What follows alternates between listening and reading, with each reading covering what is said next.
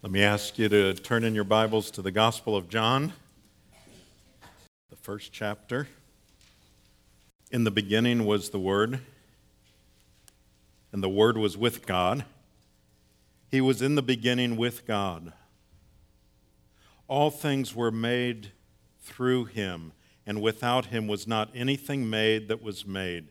In him was life, and the life was the light of men. The light shines in the darkness, and the darkness has not overcome it. There was a man sent from God whose name was John. He came as a witness to bear witness about the light that all might believe through him. He was not the light, but came to bear witness about the light. The true light, which enlightens everyone, was coming into the world.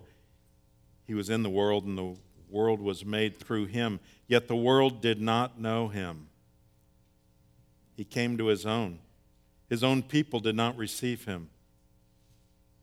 But to all who did receive him, who believed in his name, he gave the right to become children of God, who were born not of blood, nor of the will of the flesh, nor of the will of man but of God.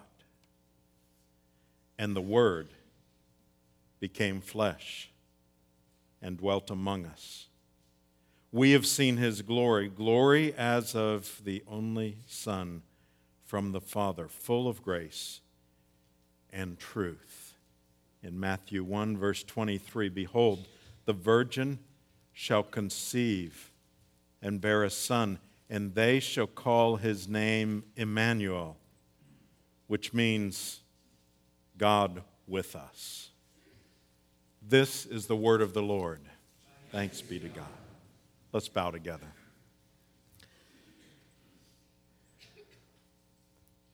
Father, we we thank you for your presence here. We don't even ask you to to uh, come be present because we know that you're here. We pray that from your word and by your spirit, you would give evidence of that. You would teach us of that. That you would teach us of this, this doctrine that is more than a, a, a cold doctrine, but is a truth about your nature that brings comfort and we realize there is no comfort without you. And so we ask for this in Jesus' name. Amen.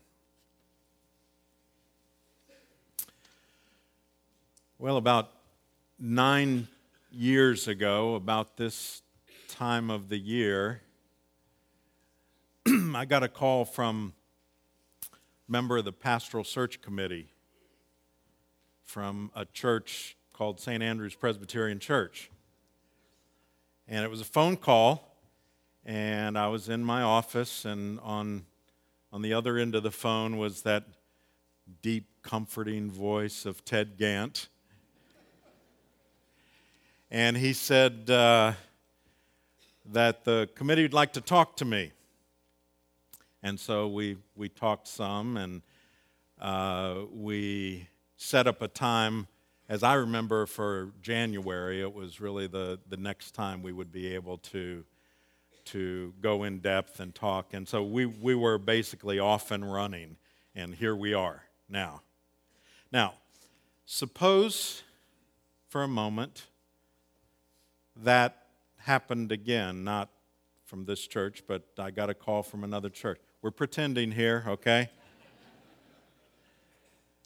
But pretend that happened, and this other church, uh, the, the person said, You know, we have uh, looked at your resume, we have uh, listened to sermons, we've gotten references about you, and so on. We are convinced that you're the one we want as our next pastor. And then suppose they went on to say, let me tell you a little bit more about the church. The, the church has a, a, a real vision for its community. There's great need. Now, the church needs some real encouragement. But there's a need in the church. We think you would, you would match that. Um, we've got a, you know, a nice building and we, you know, even a place for you to live. Everything is all set. Will you come and be our pastor? That's not exactly how it works. It's a, it's a big old process, but pretend. We're pretending now. And then suppose I said this. Well, I'm, I'm very interested. Uh, can you tell me where this church is? And the person on the other end of the phone said, Yes, it's in Ferguson, Missouri. Now, suppose I then said, Oh, Ferguson, Missouri. Um, I'll tell you what, I am willing to come and I will preach for you on Sunday and I would be, I'd, I'd, I'd be glad to, to do that and be your pastor if, if this deal would work out. But I'm going to drive in and then I'm going to leave afterwards. And then I'll come back the next Sunday and so on. Well, you know what their answer would be. Their answer, and rightfully so, would be well, no, that's not going to work you know, you, you can't be our, our pastor if that's, if that's all you do. Now, why is this? Well, it's because if somebody's going to be a pastor of a, a church and minister to a church, they need to live where they do. They need to do life with their people and, and be present with them. That's the nature of a pastor. In a very tiny sense,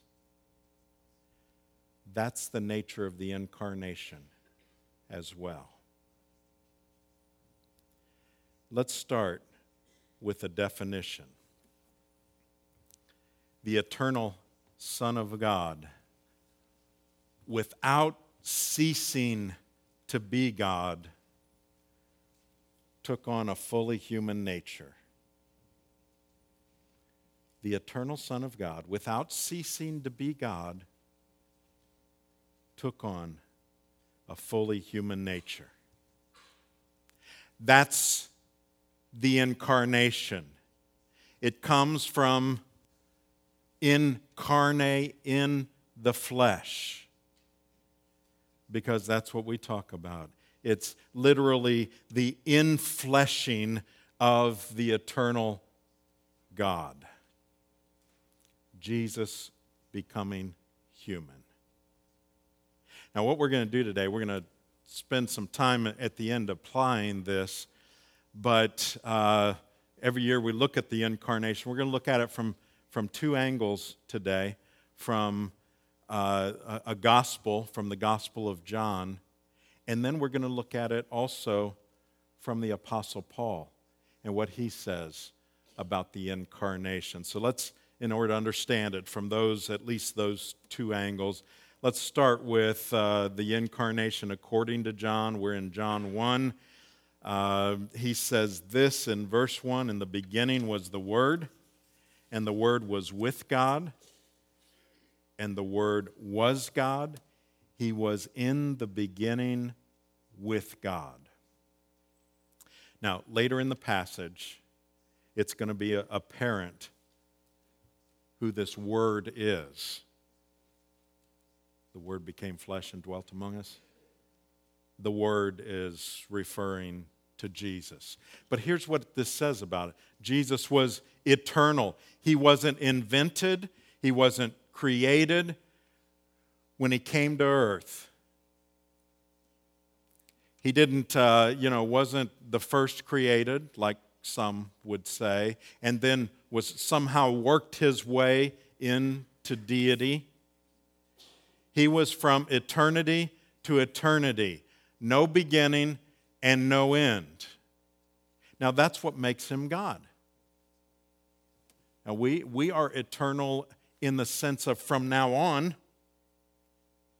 that uh, we will uh, continue,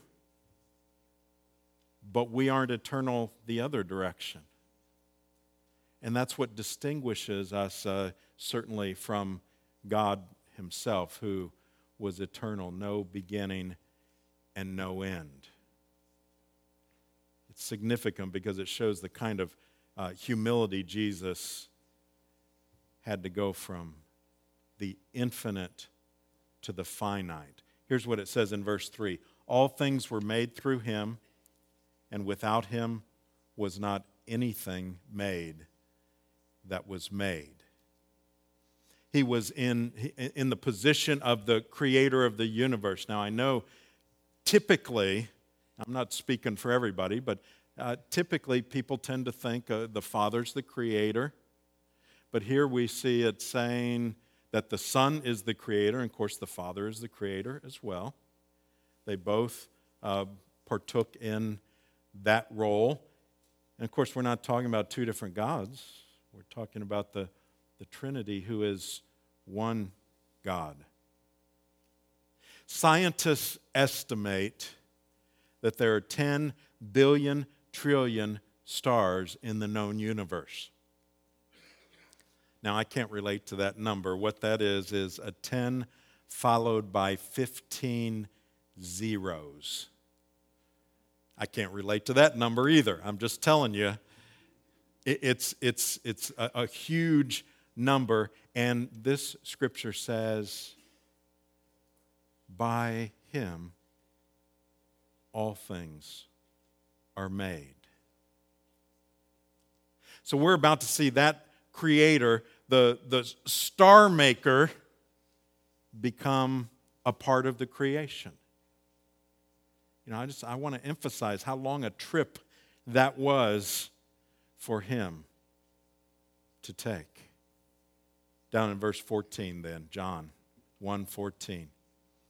And the word became flesh and dwelt among us. We have seen his glory, glory as of the only Son from the Father, full of grace and truth. Here we see the incarnate part, the actual flesh. Uh, now, again, I'm, I'm afraid we're uh, tempted to think that even though he took on flesh, that uh, somehow his flesh was different than ours. I think that's the temptation. Um, here, here's the best thing that we could all do uh, to understand the incarnation, and that is to go downstairs to the baby nursery. Not today, we're not all going to do it today, but, but imagine going down to the baby nursery. That's what you have to, to look at to understand the incarnation. See, if Jesus was in the nursery at St. Andrew's Presbyterian Church, here's what would happen at some point uh, there'd be some one of the nursery workers we always have multiple ones one of the nursery workers would be out walking down the hallway and i've seen this going oh he's having a fussy day today you know? And you know it's a it's a tough day. He must not have slept good and trying to get him calmed down you know? That that would have been little baby jesus. And then uh, the other thing I, I mean if you're thinking his flesh is any different was any different than ours. If he was in our nursery, one of our great deacons, after worship, would be carrying in the bag his diapers out to the dumpster to put them in there. I, am not saying that to be crass. I'm saying that to emphasize he was a real baby just like our babies. He took on flesh, just like ours. That's what he did when the Word became flesh. Everything that it is to be a baby and to be human, Jesus took on. Now let's think about it in terms of according to the Apostle Paul. Philippians 2. He says this in verse 5 Have this mind among you, which is yours in Christ Jesus. If you're trying to find Philippians, Galatians, Ephesians, Philippians, Colossians, Gentiles eat pork chops. That's how you remember the order of them.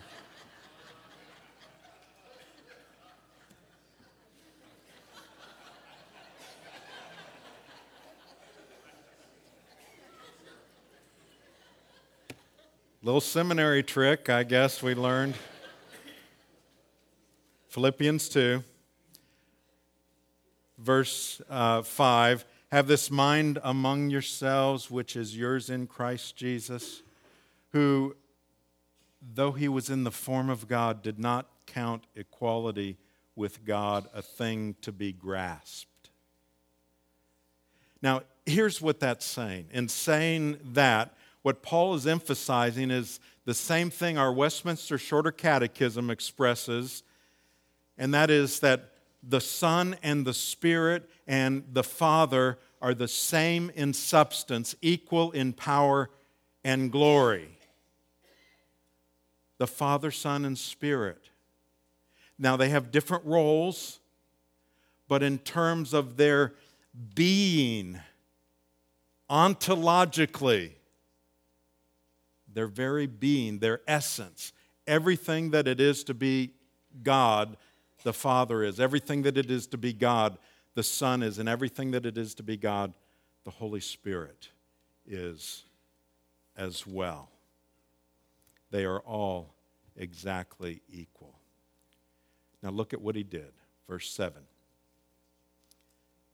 Because we see he had, he had, you know, everything that it is to be God, that's where he was. Here's what he did, verse 7. But he emptied himself by taking the form of a servant, being born in the likeness of men, being found in human form. He humbled himself by becoming obedient to the point of death, even death on the cross. Now, when it says he emptied himself, that does not mean that he emptied himself of his deity. In other words, when he came to earth, he didn't quit being God for a time and then take it up again at some point. He remained fully God. He took on human flesh, a human body, and everything that it is to be human. Veiled in flesh the Godhead. See? Hail the incarnate deity. That's what this is talking about.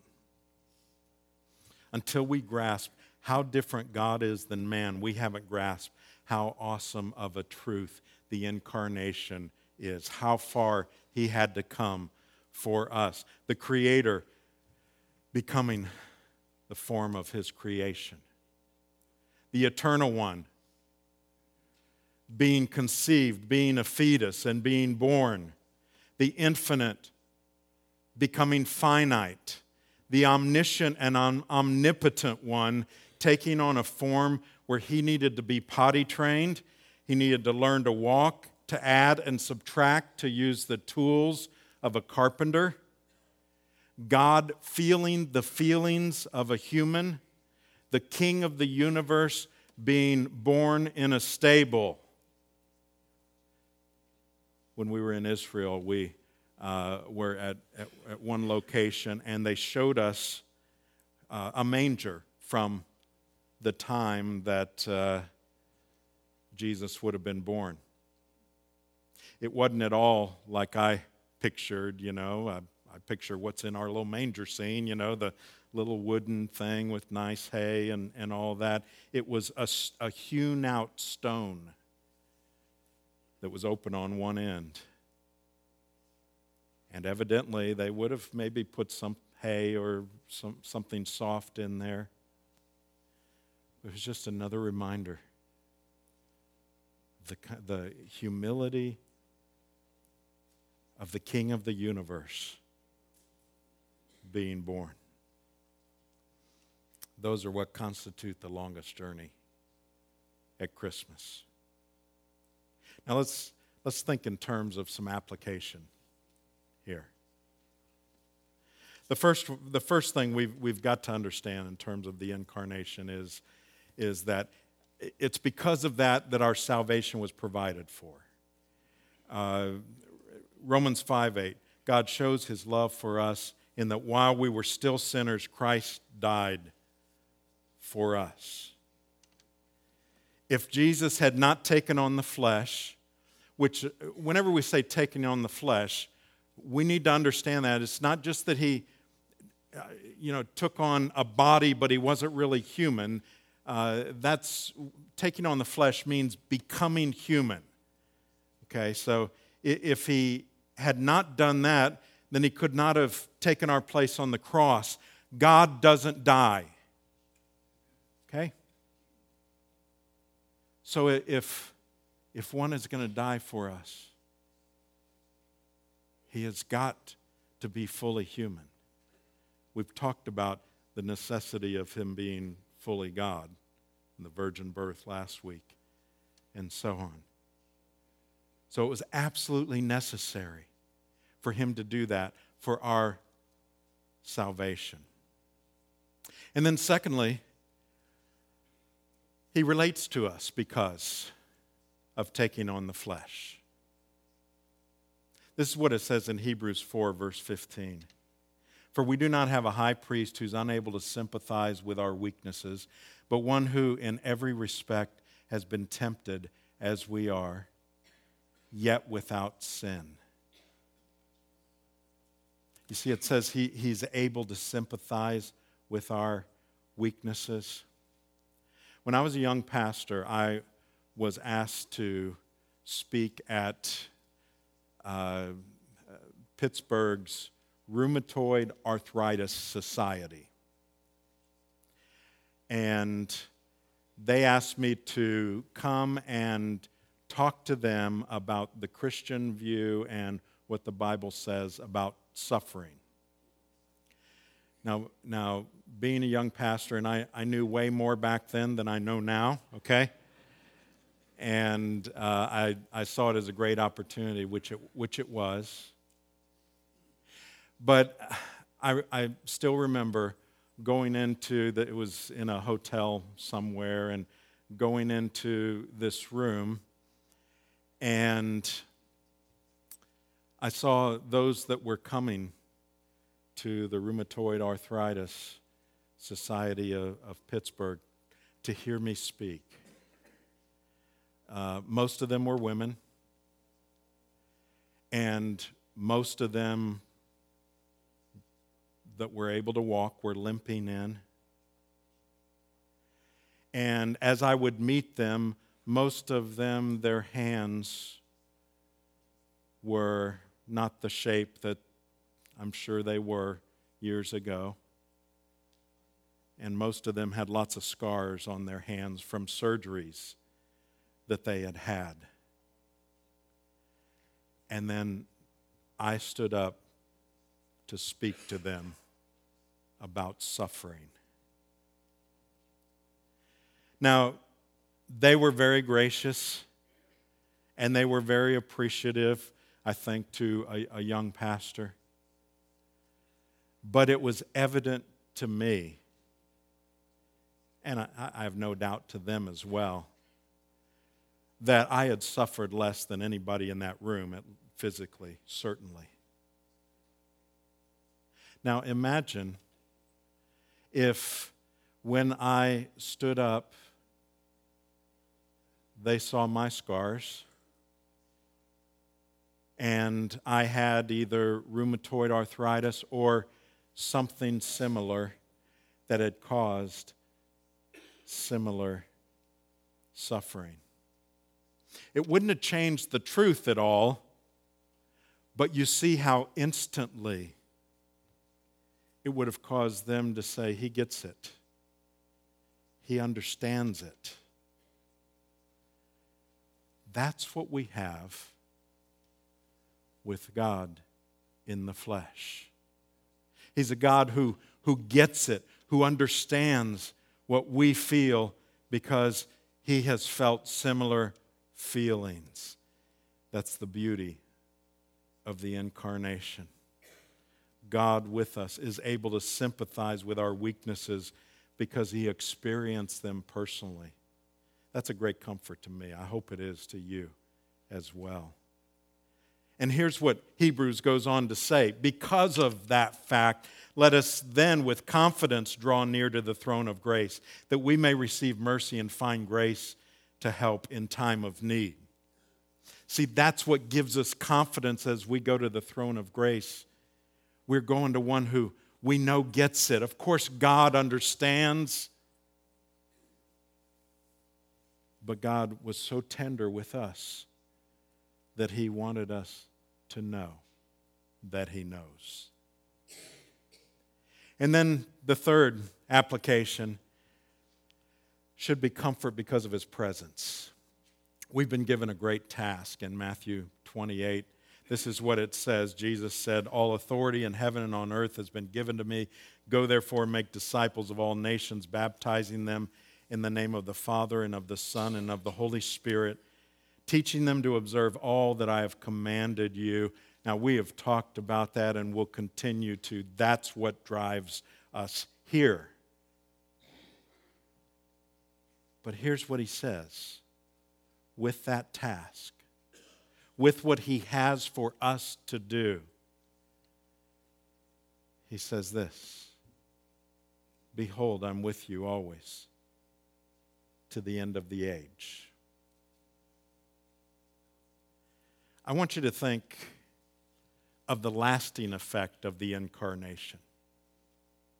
Again, we might tend to limit the God with us to when he walked the earth. Well, if that's the case, then he also went away because he ascended to heaven. So, in what sense is he with us? He sent his Holy Spirit to dwell in us. That's the Spirit of Christ. That was his plan. So, the incarnation, he comes and he walks among us, and then he goes and, and sits down at the right hand of the Father, and then he sends his Spirit so that wherever we go and whatever's going on in our life, he's there. This is for his people for those who are trusting in Christ alone.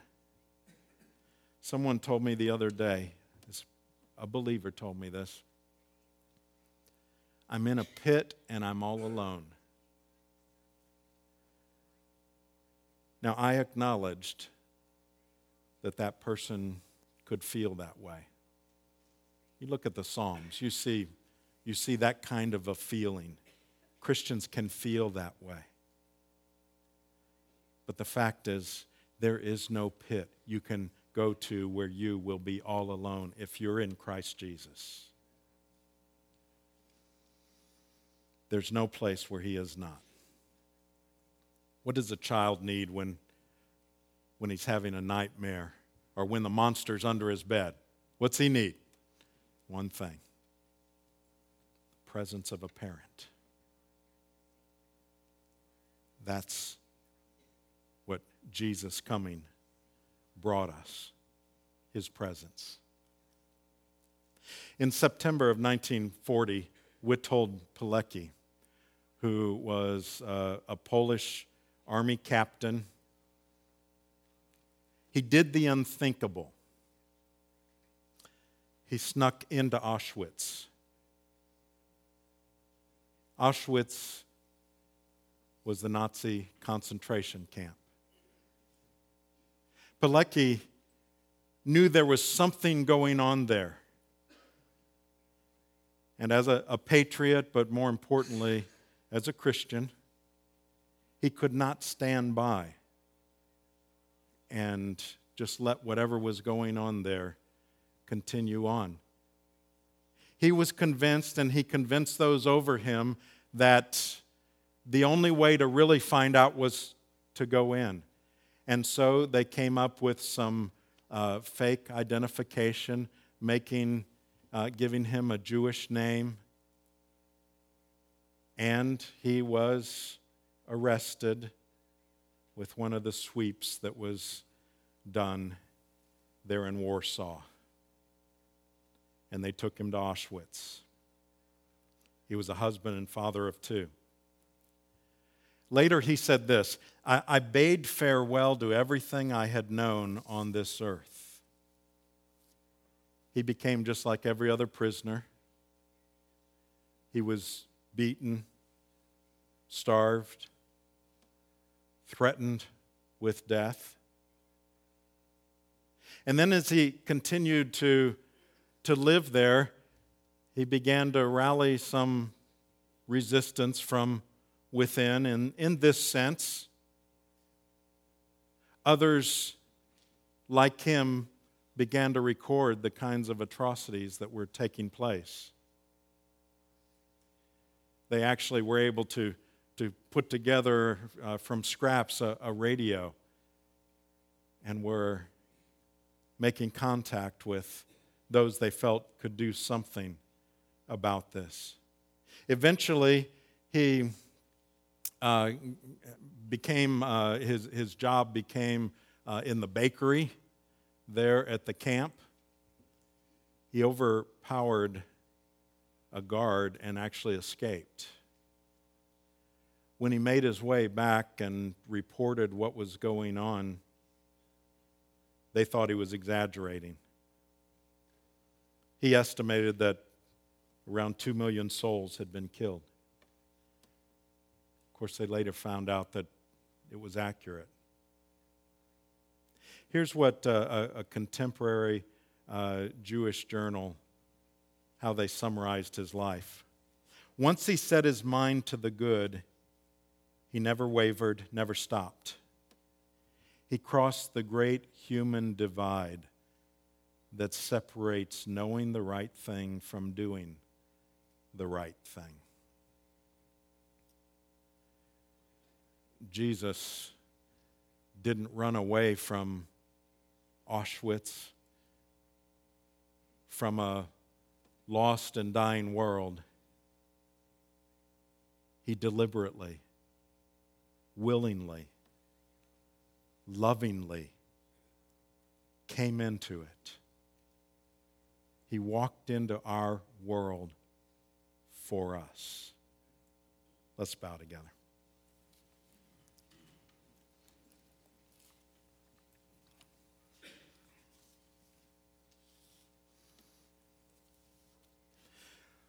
Lord, where can I go from your spirit, or where shall I flee from your presence? If I ascend to heaven, you're there. If I make my bed in Sheol, you are there. If I take the wings of the morning and dwell in the uttermost parts of the sea, even there your hand shall lead me, your right hand shall hold me. Thank you, Lord, for taking on the flesh for our salvation, to relate to us, and to bring us comfort because of your presence. Thank you for coming to be with us, and that you will never, ever leave or forsake us. We thank you in Jesus' name. Amen.